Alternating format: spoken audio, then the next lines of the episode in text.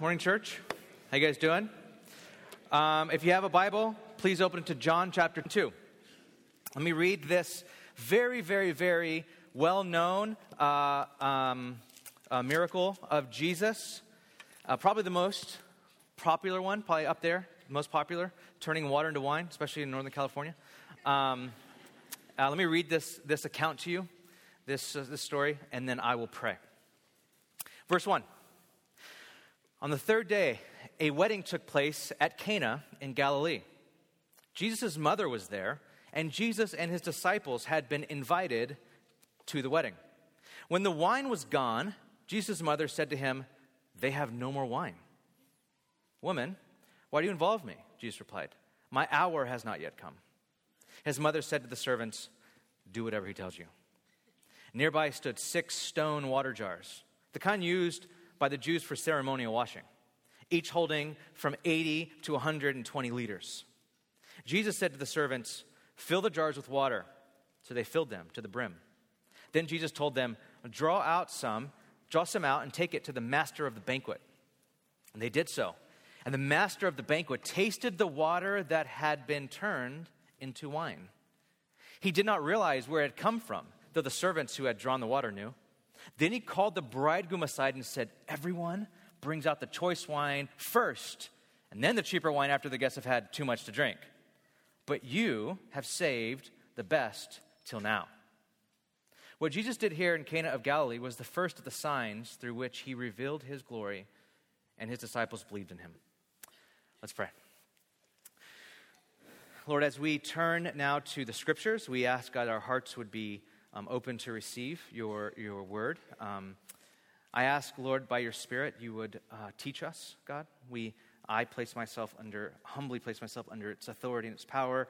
And I'm always humbled by the fact that I stand here and to, talking about your scriptures. It's a, it's a humbling thing. I just pray, God, that you give us grace to study it and understand it. Allow us to live into this text. And I pray for those who do not have faith um, this morning that you would, you would grant us faith, God. Pray in Jesus' name. Amen. Um, SNL 40, you guys watch Saturday Night Live? SNL 40 uh, was on this past week. Saturday Night Live uh, celebrated 40 years of comedy. Um, and they had this huge live broadcast, like three and a half, 20 hours long or something like that, um, on Sunday night. And they brought in all kinds of people. They brought in all kinds of comedians, all kinds of actors and musicians. Kanye West performed and he started his performance while he was laying on the ground um, in like emulating the crucifixion and a microphone over his mouth. And it was hanging over his face. And he started his performance, and I believe in a very appropriate way. He started it with a, actually an, an, older song of his. Um, we're at war with racism and terrorism. And he says, most of all, we're at war with ourselves.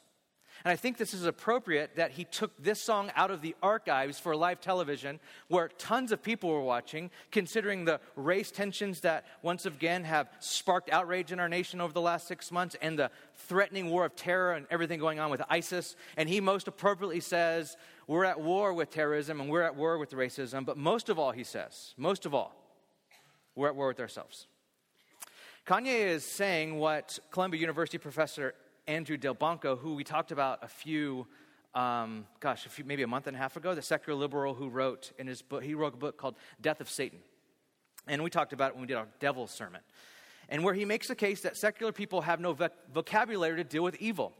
We have a hard time dealing with evil, and because of that, it's hard for modern, modern secular people to cope with evil. He argues that because we're enlightened secular people, we can't call evil evil. It's really hard for us to call evil evil. So what we do is we scapegoat, we blame. We, it's hard to, to find evil in the world and we just blame other people. We blame other people. We say the problem is outside of us. The problem is out there. The problem is with ISIS.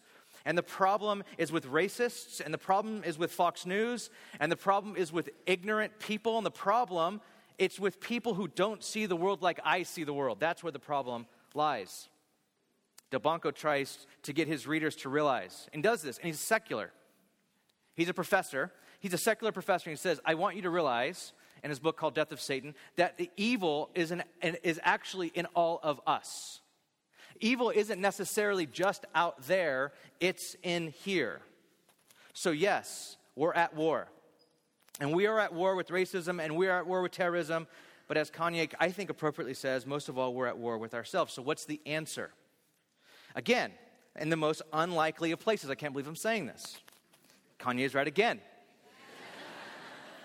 the answer is, and obviously, if you know, that song is from Jesus Walks.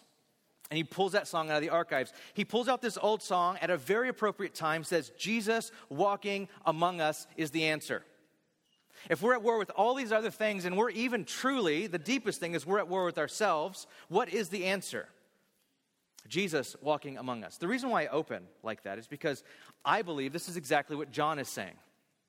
John, the writer of John, is saying in the first half, especially the first half of his book, chapters 1 through 12, that th- about his book about Jesus, that the answer is the answer for everything that comes up in life, the answer of the war that's out there and the war that's in here. And, he, and John does it a little bit more, maybe theologically credible than Kanye does, but he says the, virtually the same thing. He says, The reason why Jesus among us is the answer. And this is how John opens his book. This was last week. The reason why Jesus among us and Jesus walking among us is the answer. It's the answer to all the evil out there and all the evil in our hearts, is because Jesus is God. And this is the way John does it. He does it in a very, very poetic, um, as we studied last week, probably changed the history of thought, this prologue. He starts like this In the beginning was the Word, and the Word was with God, and the Word was God.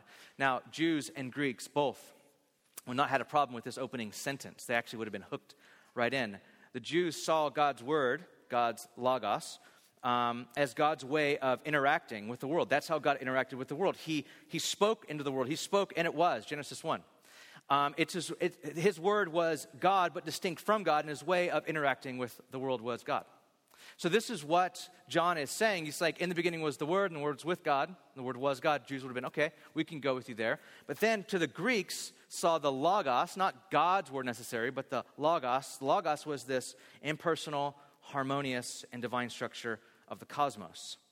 And so when John was saying, in the beginning was the Word, Jews would have heard that as, as in the beginning was God's Word, and they would have said, yeah, absolutely, he was there at the beginning. And the Greeks would have said, in the beginning was the Logos. Yeah, the Logos is there. And the, and the Word was with God. The Word was with God. Jews would have said, okay, we're with you there. Greeks would have said, you're saying that the Logos was with the divine. Okay, we can go there with you. And the Word was God, and Jews would have said, okay, yeah, the Word of God is God, okay. And then the Greeks would have said, the Word, the Logos, is divine. Okay, we'll go there with you as well. He would have had both of them, but then he gets to verse 14 and says this And the Word became flesh and blood and moved into the neighborhood. That's Eugene Peterson's translation from the message. I love that. And the Word, the Logos, to the Greeks, that Logos became flesh and blood and moved into your neighborhood. And the Greeks would have went, what, that's absurd. And the Jews would have said the same thing. That's absurd. There's no way that God can become flesh and move in. God became flesh. Or the universe and the one who makes it harmonious and function and move to the Greeks became flesh. Or the one you talk to when you are all alone and you ask the heavens, Why am I here? The one who's listening, that became flesh and lived and walked among us. And the implications for this are huge. Because it's not that Jesus is simply a teacher. So we encounter Jesus as a teacher, and though he is, and he, he talks more in this gospel than all the other gospels. If you have the book of John in red letter, it's just read everywhere. Jesus talks a lot in this gospel. It's not simply Jesus the teacher who walked with us, though he is, but he's not simply the teacher. It's not Jesus the Epicurean who loved a good party, though he was. Um, one writer says that in Luke's gospel, Jesus is either um, coming from a meal, going to a meal, or at a meal. Jesus loved a good meal. But we're not, it's not just Jesus the Epicurean. It's not just Jesus who loves a good party. Not just Jesus the healer who's full of compassion, though we meet that Jesus here. It's not just Jesus the political lightning rod who kept getting into trouble, though he was that as well. See, if you read John carefully, especially chapters 1 through 12, every encounter with Jesus any encounter someone has with Jesus, they think they're encountering, they think they are walking with human Jesus, but when they, what they realize is that walking with, they've encountered God. And this is, this is the beauty of John's writing. Like someone's walking, someone's doing this, someone's doing that. And as the story progresses, all of a sudden they're in the midst of the glory of God. And God's glory is manifested there. Now, I will tell you that sometimes it's harder to see, but it's there. You have to look for it. So I'm going to look for it with you today in chapter 2. Maybe we can learn a little bit about even studying. How do we study? So let's try to find where the interaction is here. Now, if you have your Bible open, turn to verse 11 or your phone or whatever, just look at verse 11 with me. Look at verse 11. This is a wonderful story. I read this story at almost every single wedding I do. This is one of Jesus' most popular miracles. But how do we know it's not just a great story about Jesus making a party better? Like Jesus shows up at a party and wine runs out, no more alcohol, and Jesus is like, boom, boom, bam, and then like the best wine you've ever had ever. The reserve wine from God. How do we know it's not just that story? Jesus is like, I show up at a party and then watch this. How do we know it's not just a really cool trick? Here's how. Look at verse 11. This is the key that unlocks the entire story. This is something that when you see this verse, this should allow you to reread the, the, the story and go, what's really going on here? Look at verse 11. What Jesus did here in Cana of Galilee was the first of the signs through which he revealed his glory. John is saying what Jesus did here in Cana and Galilee, turning water into wine, he did, this was the first time he did this, this is his first miracle. He, what he did there, he revealed his glory. That's the clue. That this is not just Jesus doing some party trick for a friend who ran out of wine. That's what, this is not just that. John says that through this sign, it reveals his glory. Now, that word glory, that, that should, um, as you're reading John, you're like, glory, I think I've heard that before. I've seen that word glory before. Where did I see that word glory? Turn to the left in your Bibles. Just turn to the left, John 1 14. Look at it. Oh, I hear pages. Oh, I'm proud of you, church. The five people that have a real Bible. Probably we gave them to you, but whatever, I'm really proud. Turn over to the left, John 1. 14. The word became flesh. Eugene Peterson writes in the message, the word became flesh and moved into the neighborhood. The word became flesh and made his dwelling among us. Then look at this next sentence. We have seen his glory, the glory of the one and only Son who came from the Father, full of grace and truth. This verse is so loaded. The glory of God in the Old Testament dwelt in a tent. Uh, it was called the tabernacle. The tabernacle was filled with God's glory. Moses didn't even want to go in because it was so glorious. And there was always like a, a veil or a sheet to protect it. Eventually, when King Solomon built a temple, the glory of God filled the temple. The glory of God was always something that was covered, hidden behind the veil. But what John is saying is not anymore.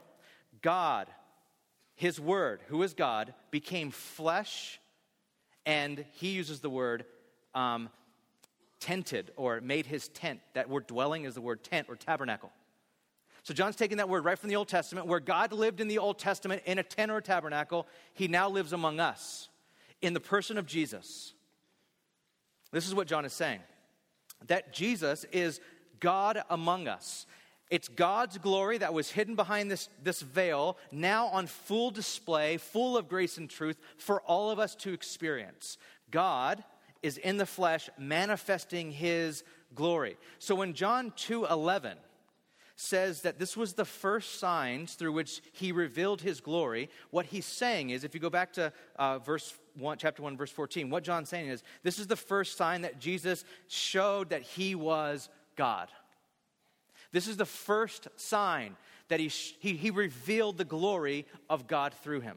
This is the first sign that you get that Jesus is saying, This is God among you. And what was that first sign? What was the first thing that Jesus did to show the, the glory of God? He made wine. And everyone that has visited Napa said, Amen. Some of you in here are like, well, I knew I, I love this Christianity thing. This Christianity thing is so, so neat. Okay, well, well, wait, yeah, he did make wine, but there's a lot more, more meaning than just simply making wine. Notice John doesn't call it a miracle. he calls it a sign. This is a sign. Now, why does John call it a sign? Here's one commentator who, who comments on this. He says, A sign is this. A sign is a significant, significant. See, that's cute, huh? I didn't do that, he did it. A significant displays of power that point beyond themselves to the deeper realities that could be perceived with the eyes of faith. A sign is a display of power that points beyond itself to a deeper reality. So when you see when John he uses this several times, when John does a when John shows that Jesus does a sign, it's a signpost pointing, if you get the story, pointing to a deeper reality. This is not just another story about a good bottle of cab or actually 150 gallons of cab. That's how much Jesus made. What Jesus did here has deeper meaning, pointing to who he truly is and what he came to do. To understand, we have to first understand this. Wine, in, in, in, the, in Jewish thought, in the Old Testament, wine is a good thing. Wine is a great thing. Too much wine, like with most things, is a bad thing. The, the, the, Old Testament scriptures teach us not to have too much wine. Even the New Testament talks about that. But Judaism taught how to live within restraint, and it said within restraint and within limits, wine is good. No, wine is great. Wine ha- is a symbol of joy and celebration in the Old Testament. And the Jewish Passover feast, they were to say during the Passover feast, there is no rejoicing except with wine. There is no rejoicing except with wine. They were to say that during the Passover feast. To the Jews, feasting with wine was, was important. It was a good, good thing. So you might be able to see how tragic it was if the wine ran out. If you are at a feast of rejoicing, at a wedding feast, the, probably the feast of all feasts, where the wedding would last typically about a week long, and, they, and the host, the bridegroom, was responsible for getting enough wine to last a week. Can you imagine that? And there was no like there was no Bevmos. Like we ran out of wine. Someone go to Bevmo real fast and grab some wine. Have the five cent special thing. No, that was not a thing then. You had to plan ahead. And they didn't. And it was a few days into this wedding feast, and they ran out of wine. They ran, okay, so the, the, the point of the story is this they ran out of joy. Joy ran out in the middle of a wedding feast. They're partying, they're celebrating new life, and they ran out of joy. They ran out of rejoicing. This is awkward. Awkward moment at the wedding. This is like when the best man does a speech, and 50% of the time it's really, I've been to do a lot of weddings. Super awkward. Maybe 60% of the time. It's like that. In the middle of a wedding, something awkward happens, and the joy is gone. So, Jesus, his mother, Mary, goes up to Jesus and says literally this. It says this in, in Greek. This is how it reads The wine has failed. The wine has failed. Jesus responds, it's a real peculiar response. Um, he says, Woman, which doesn't, is not as rude as it sounds in English, but it's not as endearing as you might think. it, it is, it is like this separation. What does that have to do with me? I, what does that have to do between you and me? I don't understand. And then Mary, and this really, I don't know, Mary just knows Jesus, it's his mom. He just turns to the servants. She turns to the servants and says, just do whatever he says. like Mary doesn't go, what do you mean how does it do? You're my son. I mean, come on, do something. I've like nothing like that. She just goes, all right. And she just turns to the servants like, just do whatever he says. And they walk away, and then Jesus, it's John then puts this comment. This comment is not a throwaway comment about ceremonial jars. It says, Nearby stood six stone water jars, the kind used by the Jews for ceremonial washing, each holding from 20 to 30 gallons. Jesus said to the servants, Fill the wa- jars with water, so they filled them to the brim. See, the wine failing and the ceremonial water jars have deeper meaning as well. If, if wine is Jewish, a Jewish symbol for rejoicing, as it says in Psalm 104, that wine makes the heart glad, then rejoicing, running out at a wedding, which is wedding is rejoicing. It's like rejoicing running out during a festival of rejoicing is not just ironic, it's incredibly true. Have you ever felt have you ever felt lonely in a place where you expected to feel the most fulfilled? Have you ever got into something that you're like, once I have this thing, my life will be full? And you get that thing and you get it in the best way possible, and it doesn't do the thing you thought it was going to do. Or it does the thing that you thought it was going to do, but it does it for about four days, and then it loses it. You went and did something, maybe, that you thought would make you so happy. You went and did this or that, and that thing that you did didn't make you happy afterwards, or didn't last as long as you thought it should have lasted. This happens, this little pericope here is like the story of our lives. It's like the wine fails. The thing that we thought would bring us the most joy fails. This happens so often that we think it's the way it is. We go to another job or another city or another relationship or another bar or another trip somewhere around the world, another year dealing with the same old problems, and we say, well, that's just the way it is. That's what we tell ourselves. But all the while, we kind of also know that that's not the way it's supposed to be. It's like rejoicing running out at a feast of rejoicing. It's sad and it's ironic and it's incredibly true. These are our stories.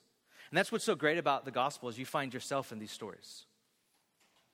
It's us, it's our marriages, it's our relationships, it's our hopes, it's our careers, it's our life. The wine fails. The wine has failed. But here's the thing of the story this is what's beautiful Jesus is there. The wine fails, but Jesus is there. How did Jesus get there? He was invited. That was just my little pastor moment, sorry. He was invited. Like, it just says that. John's like, he was invited. I just love that. He was invited to the wedding, he was invited in. That's why he was there. Like, when things fail, Jesus was there. How, how did Jesus get there? He was invited. Sorry, that's my, I don't know. It's cute. I like it. Okay. Okay, so he has these six stone water jars that were used by the Jews for ceremonial washing. Okay, so Jesus grabs these and has them fill them up. Before entering into the temple to offer sacrifices, um, the Jews would have to wash. And they would do this often. It's prescribed in the, the Old Testament law. They would wash themselves. And they would, they would have these uh, bronze laver, uh, laver, levers, eh, or, uh, or, or jars like, like here. And they would wash themselves before they went in the sacrifice, before they went in to, to meet with God. Whenever they went to meet with God, they'd wash themselves. And so the home became a microcosm of the temple. And so uh, by the, in the time of Jesus, Jewish homes had these jars in front of them where they would wash before they got into the home, or they washed before they went into a feast, or they washed before they went into a festival. This is a wedding feast, so everyone who went to this feast would have ceremonially washed. They would have washed themselves before they entered in. These jars were for ceremonial washing. And here's the point this is why they're mentioned. Judaism's ritualistic vessels of purification are now being filled with new things. What used to bring them ritual purity is now being filled with something new Jesus. And the wine he brings, the joy he brings. Where ritual purification cleanses your hands, uh, the wine of God makes merry the heart. And that's the point. Like these jars that Jesus takes, he turns Judaism's ritualistic vessels of purification into something new. The water of ritual is being replaced with the wine of new life. The water of ritual is being replaced by the wine of new life. It's the old being replaced with new. It's ritual being replaced with life. It's running out being replaced with abundance. It's tastelessness being replaced with you have saved the best till now. And so Jesus does all of this through like he takes these jars and, he, and, and he's not just doing them because they're there and they can hold them, he's saying something. He's like, the, the, the ritual purification of the Old Testament has met its end in me. I fulfill the Old Testament. I fulfill the purity. I am the purity of God. I am this. And not only that, not only does he do that, but he does that in the most incredible way because we haven't even gotten to the sign part yet. We haven't even got to what's this, what's this a sign pointing towards? Now, look, let's go back real quick. I don't, you don't have to turn your Bibles there, but I'm just going to put it on the screen. I do this almost every week because it's so important. Genesis. You guys should have this book memorized by now, okay? At least the first like five chapters. Genesis chapter 3. Genesis 1, Genesis 2. Creation, beauty, perfection, shalom, harmony.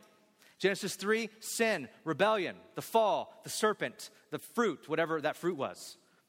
Uh, a, a, a, a, naked and, and ashamed, not naked and unashamed, naked and ashamed. God comes on the scene, asks what went on. Um, Adam uh, blames Eve, Eve blames the serpent. God starts dealing out consequences for rebellion. He gets to the snake, the serpent. Later on in Revelation, we're told this is the devil. He gets to the serpent and he says this to him, verse 15 I will put enmity between you, this, the serpent, and the woman, between your offspring and hers. He, the offspring of the woman, will crush your head, and you will strike his heel. This, um, theologians and commentators call this the proto evangelion. Say that under your breath. It's a really fun word to say. Proto evangelion. This means this is the first mention of the gospel. This is God saying this You have tempted mankind to fall away from me and rebel and to trust in themselves over trusting in my word. One day I will set all this right again. I, from the offspring of woman, she will birth a, a, a man, and this man will crush your head, but not without you striking at his heel. You will strike him, and it will be a blow, but it won't be a fatal blow, but he will deal a fatal blow to you. Now, this idea of a man coming to crush Satan's head is developed throughout the Jewish Bible. And it keeps it actually keeps growing and expanding as you read throughout the Old Testament. Um, different characteristics and promises were assigned to the coming one. They would call him the Messiah or the anointed one, the one from God. He would deliver his people like the Exodus, he would rule his people well like King David. And it kept on taking steam and getting steam all the way into prophetic literature of the Old Testament. When they called him the Messiah or the Anointed One, they said that the Messiah or the Anointed One would be when God restored, he would come and restore everything back to Garden of Eden implications. He would restore everything back to Garden of Eden intentions. He would come and make everything new again and renew it. He would make the whole world new. And the way they talked about that was by saying that when God restores all things through his anointed one or through his Messiah, it will be like a wedding feast. That's what they said. They liken it to a wedding feast. When God restores all things and when Messiah comes, it'll be a party. It'll be the best party anyone's ever been to. Turn to Isaiah 25. Isaiah 25, we get a picture of this. And look at what it says. Uh, start at verse 6.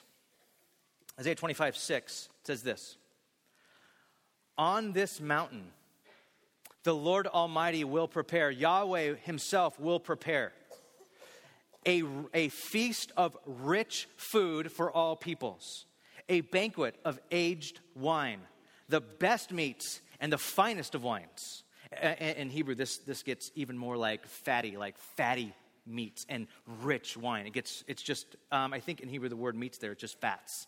It's like it's so good, it's just, just fats. And it's like the best wine you've ever had, aged, the finest of aged wine. He says, On this mountain, he, the Messiah, will destroy the shroud that enfolds all peoples, the sheet that covers all nations. He will swallow up death forever. The sovereign Lord will wipe away the tears from all faces. He will remove the, his people's disgrace from all the earth. The Lord has spoken. And in that day they will say, Surely this is our God. We trusted in him and he saved us. This is the Lord. We trusted in him. Let us rejoice and be glad in his salvation.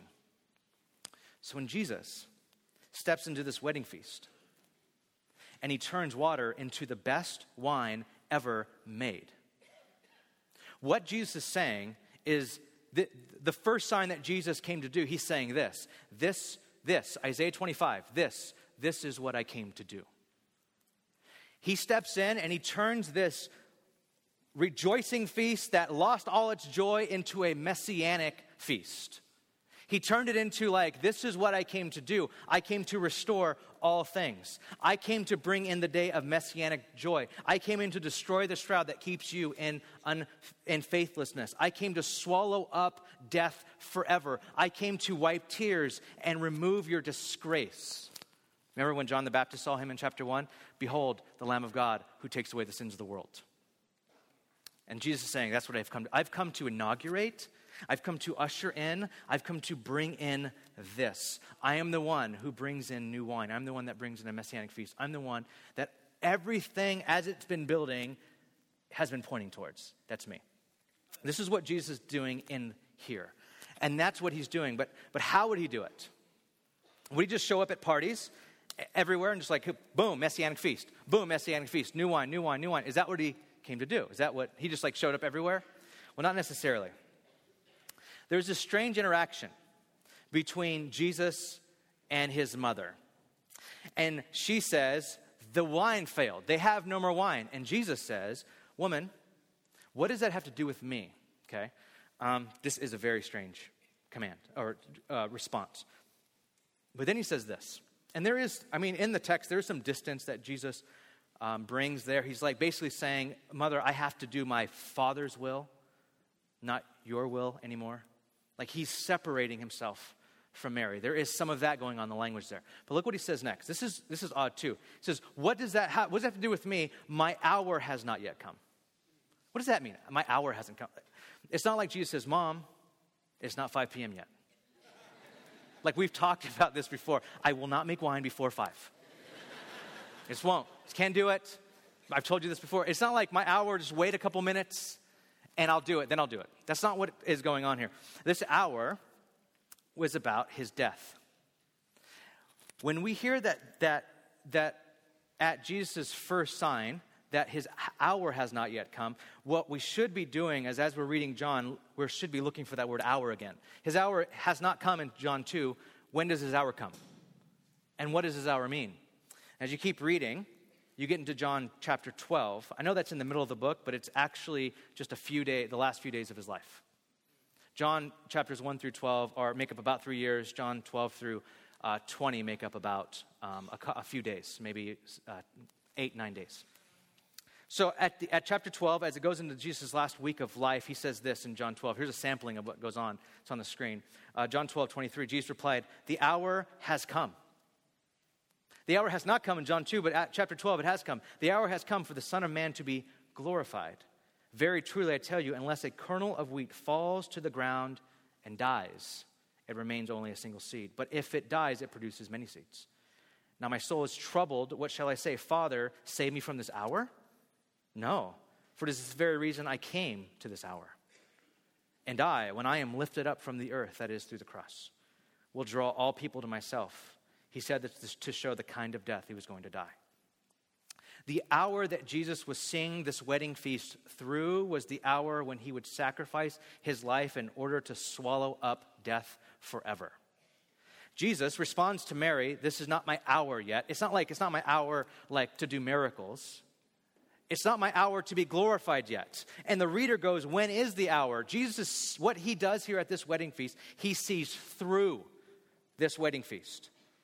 He sees through it all the way to the time when he would, his hour would come and he would give his life as a ransom for many, to put an end to death, an end of sin, and end of the devil. And by doing so, bring us into a feast where tears will be wiped away and true joy and fellowship with God and with other is, each other is restored. But let's go back to this real quick.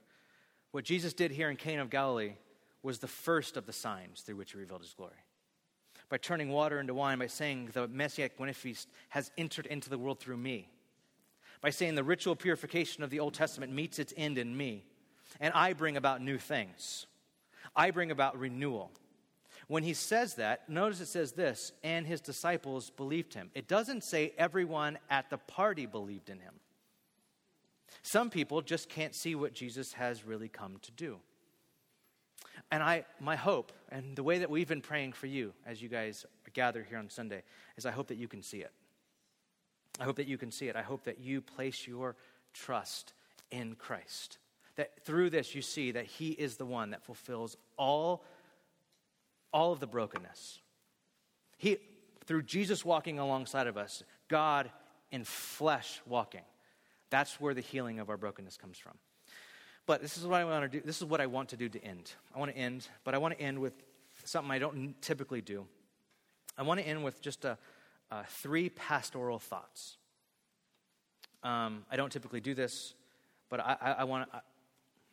early on in, in studying, I really, there's some really neat things that come from, um, pastoral things that come from these, uh, these stories and these pericopes that I want to, um, to pull out for you. So I'll end with these thoughts, and then we'll pray and, and receive communion. First, the thought to married couples.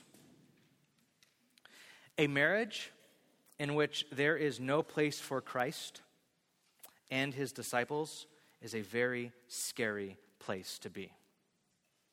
If you've never done this before, I want to encourage you to grab your spouse before you take communion and invite Jesus into your marriage.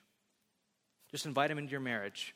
Or if there's a place that you have placed him to the, periph- the periphery, that you would bring him front and center into your marriage. And it could be a simple prayer. It could be a prayer like this We have no more wine, Jesus. And every married couple in here knows exactly what that means. We have no more wine.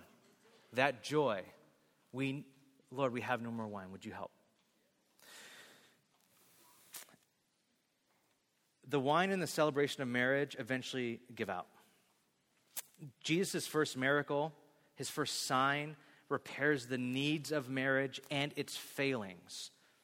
It was the man's, the bridegroom's fault. He didn't buy enough wine. And Jesus makes provision. Jesus can bring new wine into your marriage. Invite him. The, I want a, a, simple thought here about o- obedience. One of the most pastoral lessons I can teach you from this text is to trust Jesus. Uh, Mary's command to the waiters becomes her address to our, us as well. John does this play on words all the time. So Mary's command to the waiters becomes our command. And Mary turned to the waiters and said, Do whatever he tells you. And John leaves that there. He wants us to, like, hey, do what Jesus says. And what Jesus says might be really, really, really silly. Like, fill up water jars. You're like, I'm doing that. Like, I, I got a good job. I don't need to do that. And they, listen, they fill up these jars. And he's like, okay, now grab some and take it to the, to the, the, the, the host of the party who's, who's running everything. And they're like, what, if we're going to take him uh, dirty water? like purification water. People have just done this thing with the water, and I filled it back up, and then I'm like, well, we don't really like him anyway, so let's do it. So they bring it to him, and they just they obey. Simple obedience. And when the waiters do trust Jesus and thus obey his simple and strange commands, the wine flows, and so does joy. Our joy is taken away through disobedience. Gone. I don't care how smart you are, how like I but I know the Bible, but you, those simple things that we know that God is calling us to do and we do not do them. We do not obey the voice of God. It removes joy and it stifles joy, it kills joy. When we listen to God's word and God's voice and we do we just simply do what it says, it brings about joy. And the joy of God flows in us and through us. And the last thing, I thought to people who need new wine. There is new life and new wine and new joy in Jesus. Jesus makes things new. He makes things alive, not just better, but completely different. He doesn't make your life better, He makes it new. He makes it brand new. He turns water into wine. He doesn't turn water in like the smart water, He turns water to wine. He makes it completely different. And not just any wine, superior in quality. This is the best wine. You've saved the best till right now. That's the life of God.